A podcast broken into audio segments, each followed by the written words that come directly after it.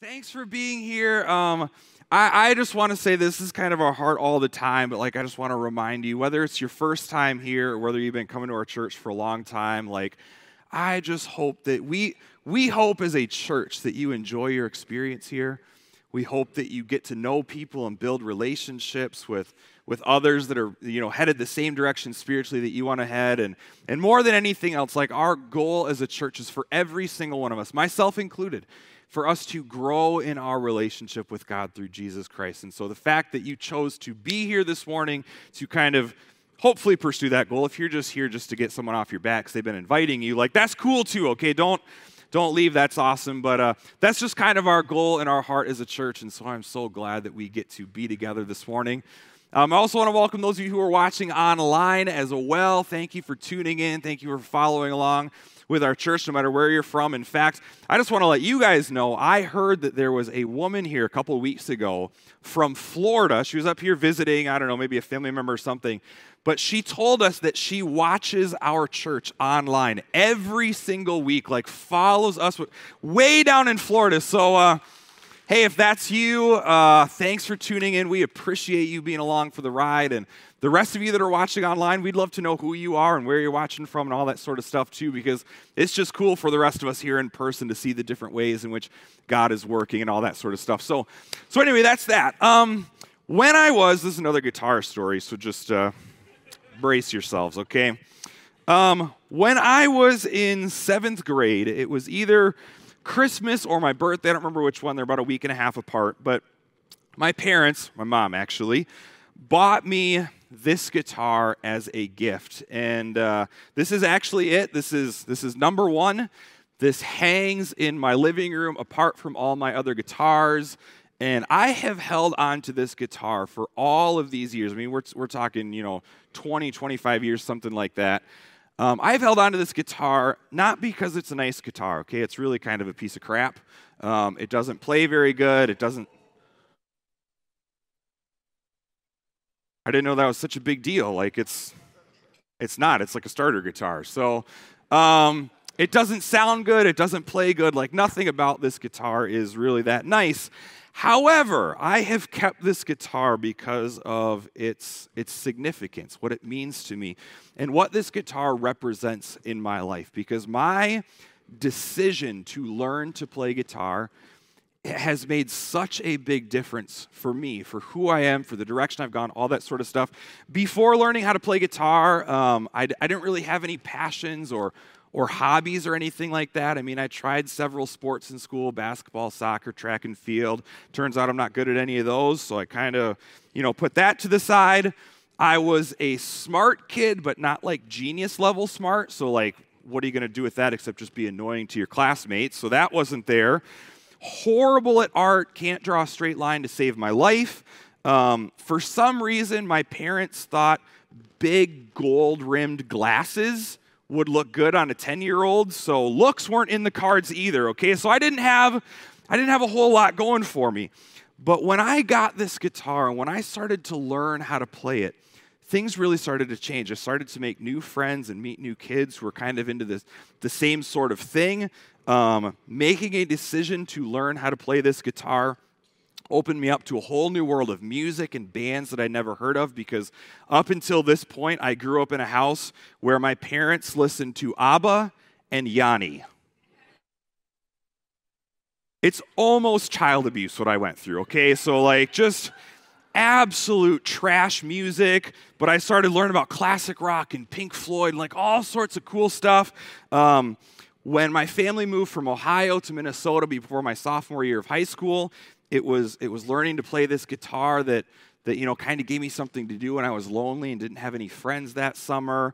Um, it, was, it was because of guitar that I got involved in church and youth group and made friends. I, I proposed to my wife now of 16 years by playing her song guitar. Like, it is no understatement, at least for me, to say that, that the decision to learn to play guitar has, has drastically altered the direction of my life. Even parts of who I am today really can be attributed and traced back to this gift and the decision I made to learn how to play. And I think all of us probably have similar sorts of decisions that we've made. Now, maybe not with guitar, but decisions if you think back on your life turning points in your life things that you you maybe a, a, decision to go back to college a decision to get married a decision to start your own business a decision to maybe unfortunately get a divorce a decision to have kids a decision to forgive somebody that that when you look at the way your life was heading this one decision made such a huge impact. It altered the course of your life. It changed you are where you are today.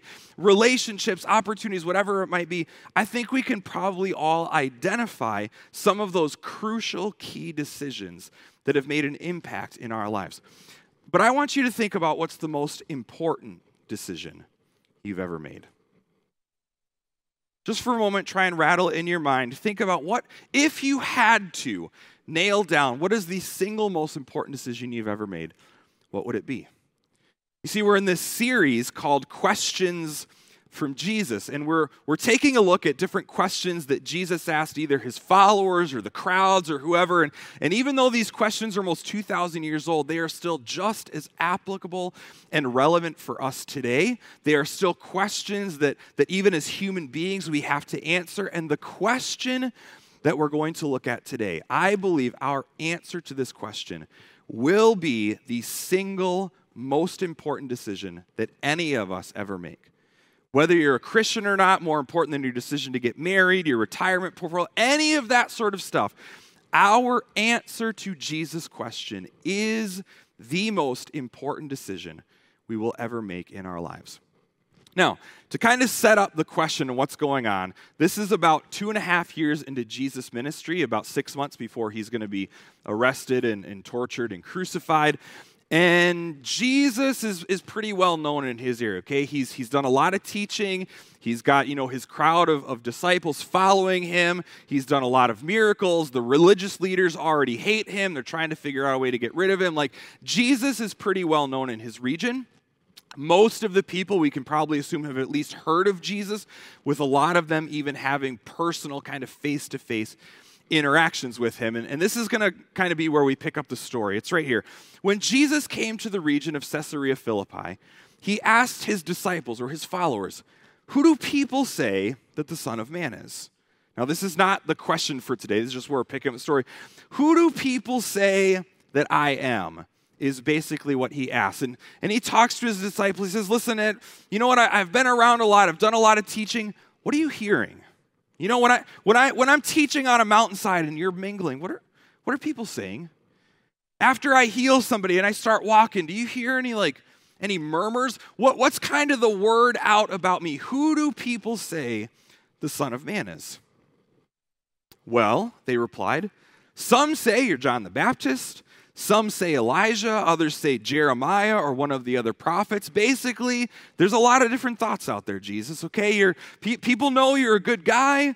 People have seen you do some incredible things. Um, you seem to have some, some, some good teachings, but the jury's kind of out. None of us are really kind of sure yet who you are. Certainly, none of the people around. We don't, nobody really knows exactly who you are. And then we get to the question from Jesus. Then he asked them, his disciples, But who do you say that I am?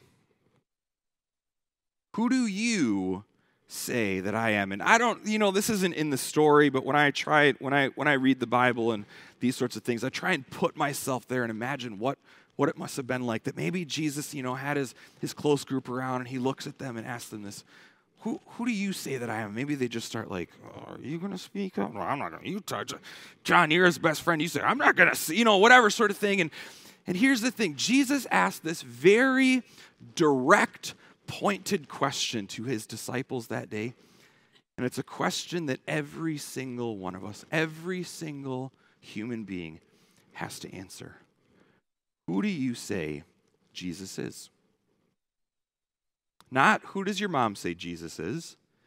Not who does your pastor say Jesus is? Not who do your neighbors say Jesus is? Not even who does culture say Jesus is? But every single one of us have a decision to make when it comes to this person of Jesus. Who is he? Who is Jesus? Not to you in like the sense of who do you want to make him out to be, but who do we believe Jesus to be? On a personal level, who do you say that I am? You see, Jesus made a lot of pretty outrageous claims. Jesus claimed to be the Son of God, claimed to be the Savior, claimed to be the Messiah. Jesus claimed to be sent from God. Jesus claimed to be the only way for us to be with God. Jesus made some of the most outrageous claims out of any religious leader in human history. And because of his claims, you and I have to come to a decision about who he is. He didn't really leave it up to just kind of this nebulous, I don't know, whatever sort of thing. We all have to make a decision. Who is Jesus? And what I want to do today is going to be a little bit different than probably what we're used to if you've been if you've been coming to our church for a while. This message is going to feel a little bit different, but I want to walk us through a series of options for who Jesus could be, okay? And I didn't I didn't come up with these options. They started off as a list of 3 in in the 1800s. They were made famous um, by C.S. Lewis in the 1940s in something he called the trilemma. And then just recently, a fourth option has been added. And, and it, in regards to this question, but who do you say that I am? There's really only four options that we can choose when it comes to who's Jesus. He's either a liar, he's a lunatic, he's a legend, or he's the Lord. And we're not going to go like super, you know, in detail sort of stuff. This is not going to be like a college level course on exploring all these. Instead, what we're going to do is kind of take a 30,000 foot view and walk through each one of these. Who do you say to them? Could he be this? Could he be this? Could he be this? And just kind of browse through them really quickly. But I do want to say this. I know that this is the, the, the kind of defending the faith or looking into this sort of stuff is called apologetics. If you are interested in this sort of stuff as we walk through this, there are several books and authors and podcasts and stuff that I can maybe point you to that I would love to talk about. Just, we're not going to get into all the detail today. We're just going to browse these. So, who do you say that I am? Is Jesus a liar? I mean, that's certainly what a lot of people in his day thought. Thought Jesus was just making it all up. That, that, I mean, he was, he was accused, especially by the religious leaders, of being a liar, of being a blasphemer. They, they accused him of being from the devil. Could Jesus have just been the things that we read about in the Bible? Could he have just been honestly lying? Well, Jesus addresses people's doubts in this sort of area. Now, um, what we're going to read, it's, it's winter time. Jesus is walking through the temple, and there, there starts to be a lot of people around. And they say this The people surrounded him, Jesus, and asked, Listen, how long are you going to keep us in suspense? Okay, you've been around for a while. We've heard a lot of teachings. Like, listen, if you are the Messiah, tell us plainly. Okay, no more, no more games, no more parables, no more, you know, fish and wheat and all that sort of. Just Jesus, tell us if you're the Messiah, be clear with us. We're not going to read this all. You can go into John chapter 10 later, but he goes on to explain again some of his claims. He talks about eternity, all that sort of stuff. But he basically comes to the point where he says this the Father and I are one. Yep. Uh, I am who I said I am. This is my claim. I, I am equal with the Father. I am God. I'm deity. I'm divine. That is it. The people there weren't very happy. Once again, they picked up stones to kill him maybe a little bit of an anger problem. Jesus said, Listen, at my Father's direction, I've done many good works. Which one of those good works are you going to try and kill me for? What, what are you going to stone me for? But they replied, We're stoning you not for any good work, but for blasphemy, because you, a mere man, claim to be from God. Or basically, because you're a liar, Jesus. You say you're the Son of God, but there's, there's no way that you, you're not divine.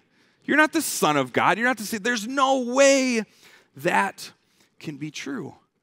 Jesus had been doing ministry for so long, and he was just constantly reinforcing this message I am the Son of God. I am the Son of God. I am the way. Believe in me. And they just, they did not believe it. Jesus, you have to be a liar. He goes on and keeps talking, and he gets just this incredible statement I think could be so beneficial for us to, to think about it and ponder. He says, Listen, don't believe me. Okay, you can think I'm a liar, you can say whatever you want. You don't have to believe me unless I carry out my Father's work. But if I do his work, then believe in the evidence of the miraculous works I have done. Even if you want to call me a liar, even if you think that's it, believe in the evidence, because then you will know and understand that the Father is in me and I am in the Father, that my claims about myself are true. Basically, Jesus says, Listen, I don't, I don't know what you think about me, but guess what? I walk the talk. I put my money where my mouth is. Jesus did so many miracles, these evidences of his Father's work in this world, walking on water, multiplying lunches, you know, healing diseases and sickness, raising people from the dead on several occasions. I mean, th- these are not party tricks, okay? This is not sleight of hand.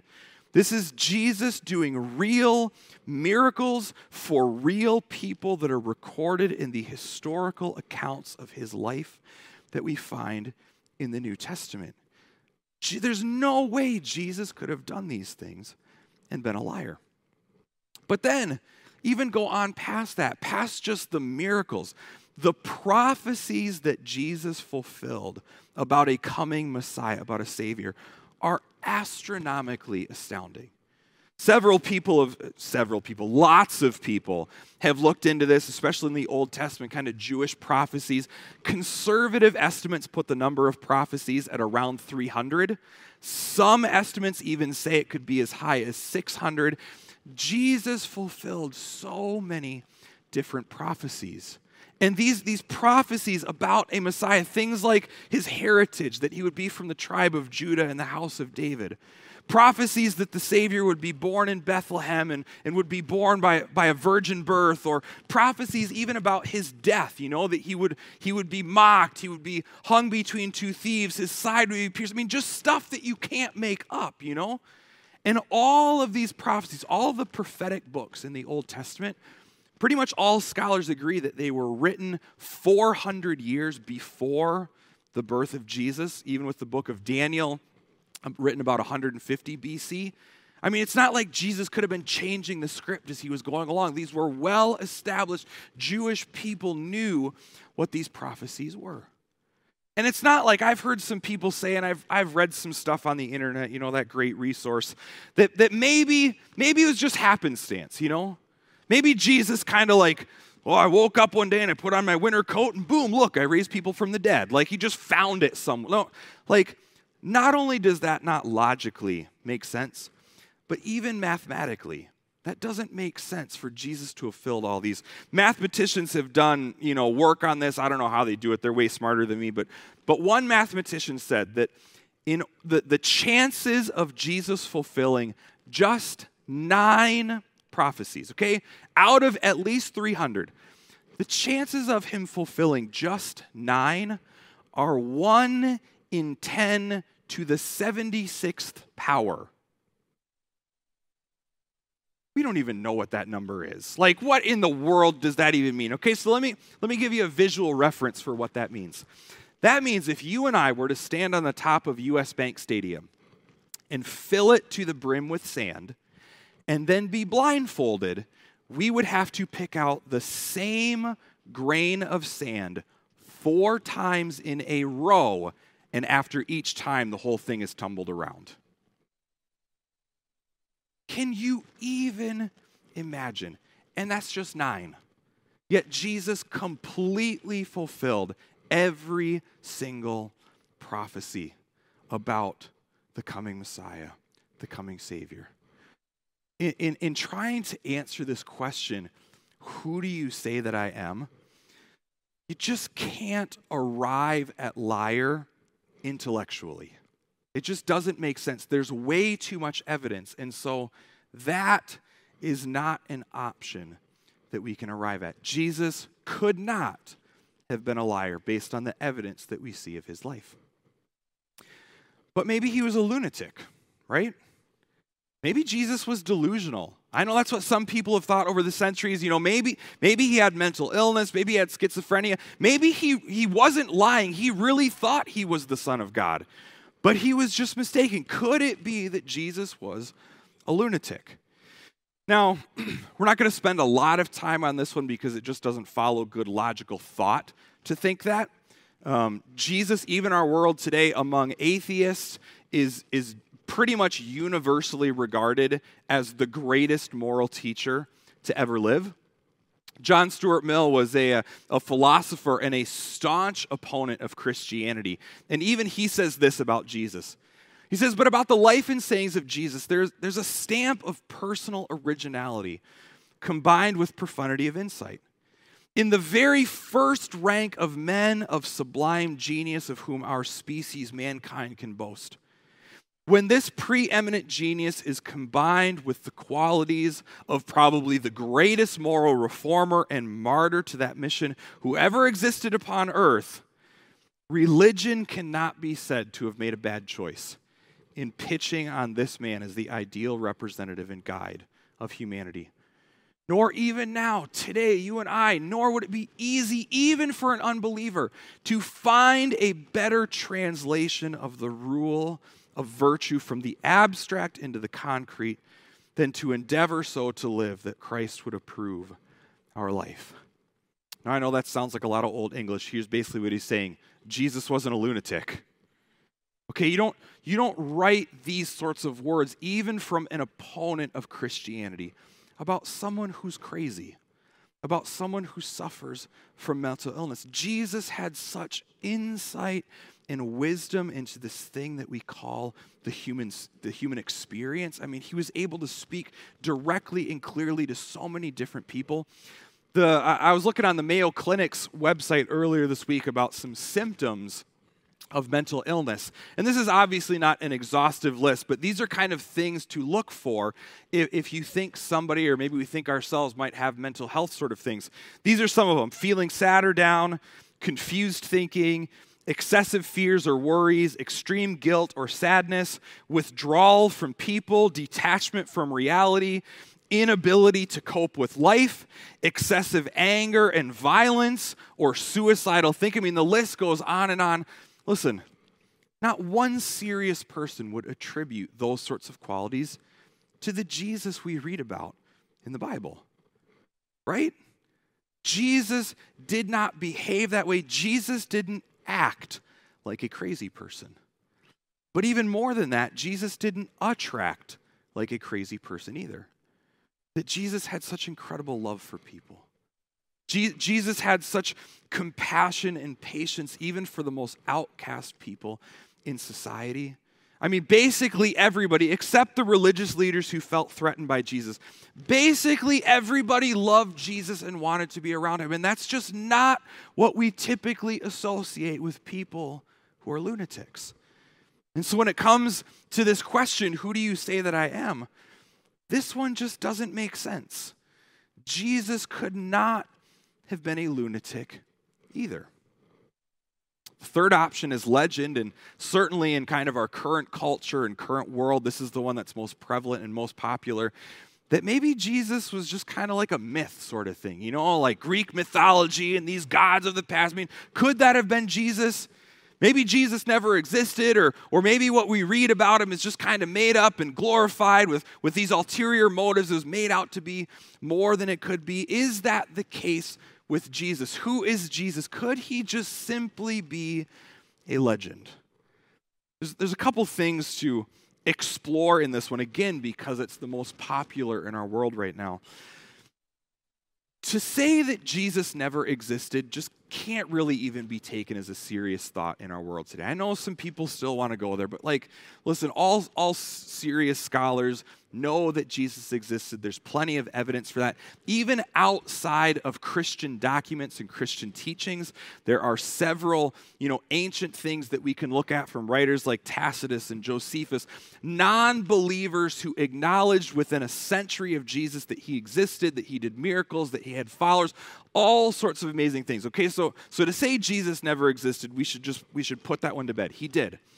But I think where this legend idea really comes in is yeah, but maybe what we read about him isn't true. Maybe it's maybe it's made up. Maybe it's kind of, you know, better off or we tried to, you know, the writers tried to make it seem better than it really was. But listen, when you and I look at the evidence for the letters and documents that make up the New Testament, that's not where the evidence leads.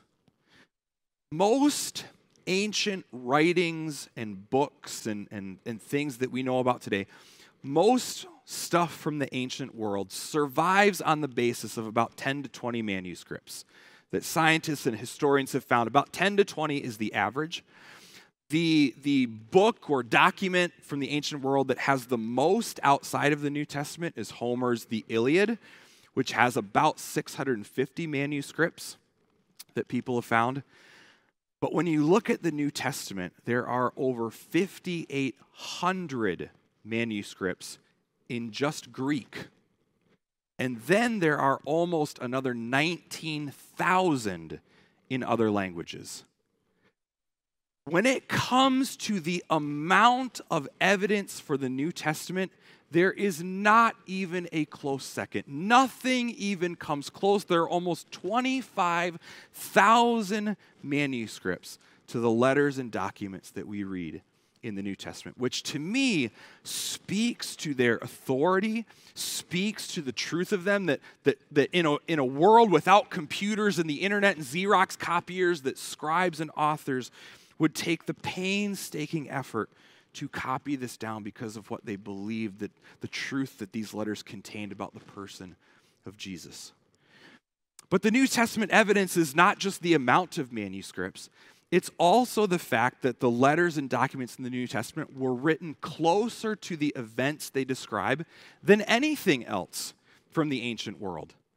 That, that all, almost all New Testament scholars agree that the New Testament was finished being written by about 100 AD. It wasn't fully compiled into what we call the New Testament yet, but all the letters and documents were written within a few centuries, within a few decades after Jesus actually walked and lived and died and rose again. Most other ancient texts from the ancient world has about a thousand year gap between the event and its recording, with the shortest being about 500 years. So then you got to throw that into the equation that, like, this is not, you know, it's not like people wrote hundreds of years later and they were trying to remember fuzzy details. These were eyewitnesses, these were people, these were facts that could have been verified as these letters were circulating around. So there's the amount of manuscripts, there's the, the closeness to the date of the events, and then on top of that, as if that's not enough, there's incredible accuracy within the New Testament. Even internal accuracy within itself. The New Testament has an over 99% accuracy between all the manuscripts any of the little, I know people have tried to say, oh, there's variations and maybe they've been changed over the years. Listen, any of the variations that have been discovered in the New Testament basically come down to minute human error. You know, a, a slip of the quill or, you know, bad spelling or something or like an accidental omission. Nobody has found even one variation in those 25,000 manuscripts that has anything to do with theology, that has anything to do with, with major Christian doctrine or teaching or ideology. Not one thing has been discovered that has anything to do with the personhood of who Jesus Christ is. Sir Frederick Kenyon is a, a, manuscript expert on this sort of stuff, and he wrote in one of his books, he says, The interval between the dates of original composition and the earliest extant evidence becomes so small. Talk about the, the dates, we already covered that. Becomes so small as to be, in fact, negligible. Like it doesn't even matter, it's so close. And the last foundation for any doubt that the scriptures have come down substantially as they were written has now been removed. Both the authenticity and the general integrity of the books of the New Testament may finally be, or may be regarded as finally established. Or basically, this there's no reason, there's no solid evidence for us to believe that anything we read in the New Testament is legend, that it's just made up myth, that it's just a good story somebody wanted to tell. Not only is there enough evidence, kind of this, this scientific sort of way, but, but the things we read in the New Testament about the role of women in the church would not have been written if they were trying to sell a good story. Jesus saying things like, take up your cross and you're going to be persecuted would not be included in there, okay? If, if we find ourselves wanting to dismiss the New Testament and dismiss Jesus as legend, we can go there, okay? That's an option. But in order to be intellectually consistent, we also have to dismiss everything else from the ancient world. Everything else has to be legend because there is no other source so numerous, so close to the events, and so accurate as the New Testament. The evidence is there. In fact, the Apostle John, as he was writing his biography of Jesus, we call it the Gospel of John, it was the last gospel to be written. And towards the end, he writes this The disciples saw Jesus do many other miraculous signs in the additions to the one recorded in this book. He says in another spot, there wouldn't even be enough books in the world to hold them all. But these are written so that you may continue to believe that Jesus is the Messiah, the Son of God. John says, I wrote these down I reflected on the life of Jesus. I thought about my best friend. And I wrote these things down accurately and truthfully so that you could know who Jesus is. And so when it comes to the question, who do you say I am? Who's Jesus? Unfortunately, we can't seriously answer legend either. And so here's the thing who do you say Jesus is? If he's not a liar if he's not a lunatic, he's not a legend, it only leaves one other one that he's Lord, that he is the Son of God, that he is the Messiah, that he is the Savior of the world, that he was sent from his Father to lay his life down as a sacrifice for the sins of all people who would put our trust in him. That's who Jesus is. And listen, because Jesus is Lord, that means his claims about himself are true, that he wasn't lying there. Since Jesus is Lord, that means what he taught about God is true, that he's the only God, he's the one true God, there's no other gods beside him. If Jesus is Lord, that means what he said about eternity is true that you and I, that human beings, we are eternal beings, that we will spend an eternity somewhere, either separated from God in the horrors of hell or with Him forever in the glory of heaven. And if Jesus is Lord, that means what He said about salvation is true as well how to be made right with God. That He is the way and the truth and the life, and that no one comes to the Father except through Him. Now, I know in our world today, that's pretty narrow minded, right? But that's the reality. What other option is there? Jesus isn't any of the other things, which means he must be Lord. And if we believe that he is, then we, have, then we can be opened up to this incredible relationship with God now, and our eternity with him forever is secure when we put our trust in Jesus. And if we choose not to believe, then we will be separated from God for all eternity after our life on this earth is done. So, who do you say Jesus is? What's your decision on Jesus? See, this, this is why this decision, the answer to this question, is the most important decision you and I will ever make. Because it's the only decision that affects our eternity. So, who is Jesus to you? Who's Jesus to me? My hope and prayer is that every single one of us will answer like Peter did that day. Jesus said, Who do you say I am? Simon Peter answered, You are the Messiah, the Son of the living God. Jesus, you are who you say that you are. You are the Son of God. You are the sent one. You are the only way for us to be made right with God. Jesus, you are the Messiah. And I hope every single one of us come to that same decision in our lives because it is the most important decision we will ever make. Now, we are going to, uh, we're going to try something different that, at least as far as I know, we've never done in a service here. Um, we're not going to pray at the end, okay? And I know some of you are just like, what do you mean we're not going to pray? We have to pray. No, we don't. Okay, so here's here's what we're going to do instead. I would like to ask if you could just humor me. Could everybody just take out your cell phone? I know you have them. Don't pretend like you don't. Everybody's got a cell phone, okay? So everybody take out your cell phone and I want you to go to your text messaging app. I'll give you a minute to get there. Go to your text messaging app. Even you watching online, you can do this as well.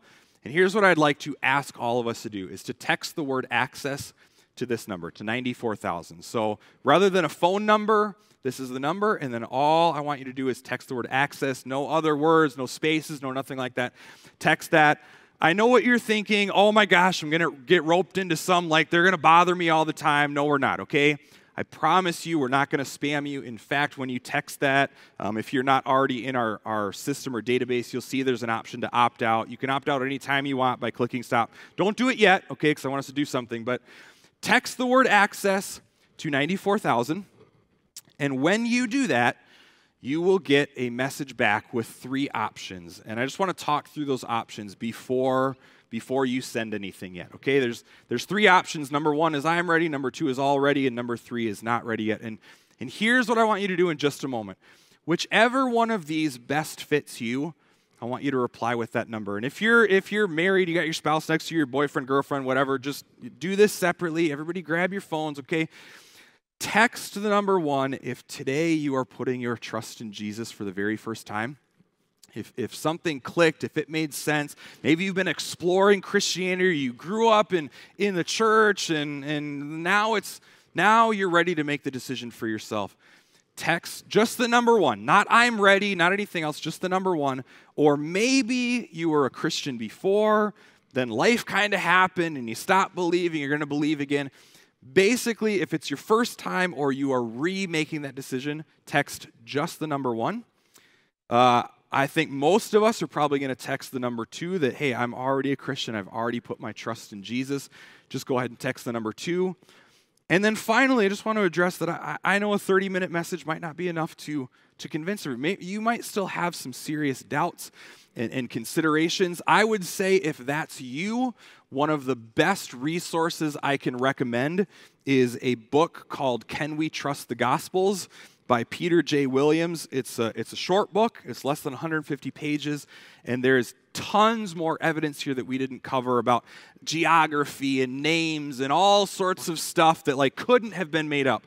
But we're not going to try and be pushy or like make you decide something that you want. So if you just honestly say, I'm not ready to make a decision yet, text the number three. And uh, that's it, okay? You'll get one more automated message back, and then that's it. We're not going to bother you anymore. Like I said, you can opt out afterwards.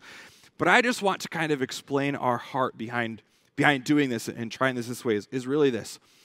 For those of you here in the room or those of you watching online, that you're going to text the number one, that you're putting your trust in Jesus for the first time, we just want to celebrate with you. I mean, honestly, that's it. Like we we exist as a church to help people, help draw people into a growing relationship with God through Jesus Christ.